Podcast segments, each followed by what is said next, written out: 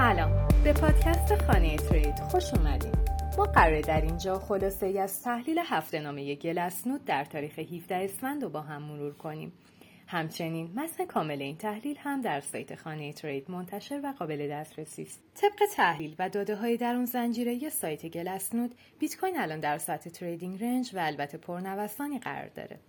ابتدای هفته معاملات در سطح 37 هزار دلار انجام می شد. اما بعد از اون با اسپایکی سودی تا 45 هزار دلار روند افزایشی داشت و در نهایت هفته خودش رو با اصلاح قیمت تو 139 هزار دلار به پایان رسوند. همونجوری که تو تحلیل هفته قبل توضیح داده شد روند ریزشی در دو ماه اخیر به خاطر فشار فروش هولدرهای کوتاه مدت بیت کوین بود در حال حاضر با توجه به اینکه قیمت توی تعادل نسبی قرار گرفته و با توجه به تقاضای کمی که برای خرید وجود داره باید ببینیم که در نهایت قدرت فروشندگان برای ادامه روند نزولی بیشتره یا قدرت خریداران برای تشکیل کانال سعودی از این رو در تحلیل آنچین این هفته قراره که حجم تراکنشات صورت گرفته و بر اساس جریان ورودی و خروجی به ها بررسی کنیم که بهترین مقیاس برای دونستن فشار فروش و خروج سرمایه گذارانه.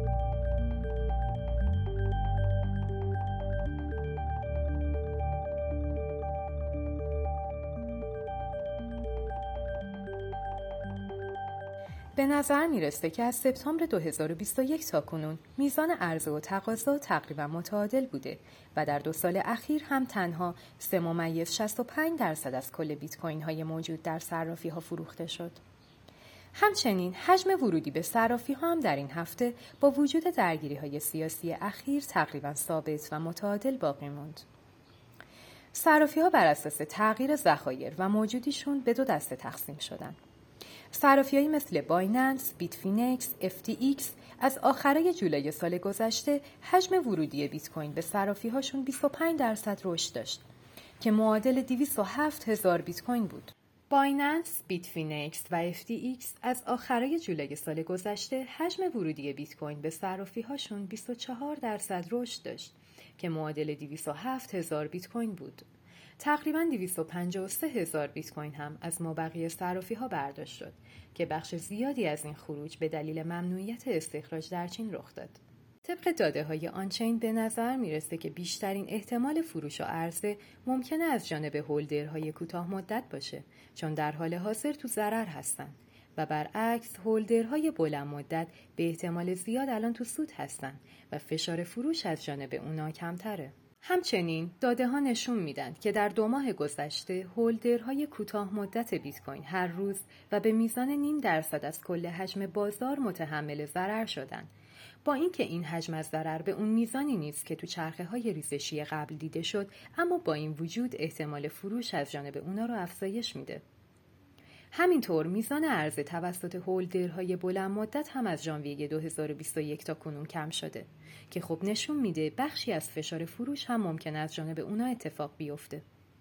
اما نکته قابل توجه اینجاست که با وجود اینکه الان تو سطح حمایت هستیم برخلاف روندهای ریزشی گذشته هنوز هولدرهای بلند مدت تسلیم نشدن.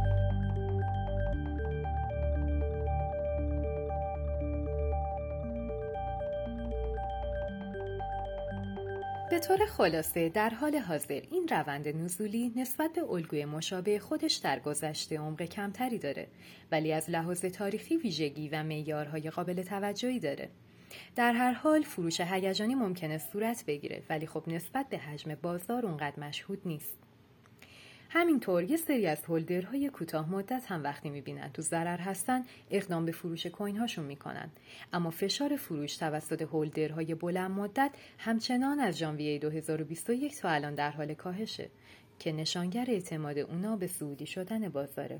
همچنین با معرفی و آغاز به کار بازارهای مشتقات FTX و بایننس به طور ویژه سهم خودشون از این بازار افزایش دادن. این بار دیگه نشون دهنده تمایل بازار برای استفاده از بازار مشتقات به جهت پوشش ریسک به جای فروش کوین ها تو بازار نقدیه.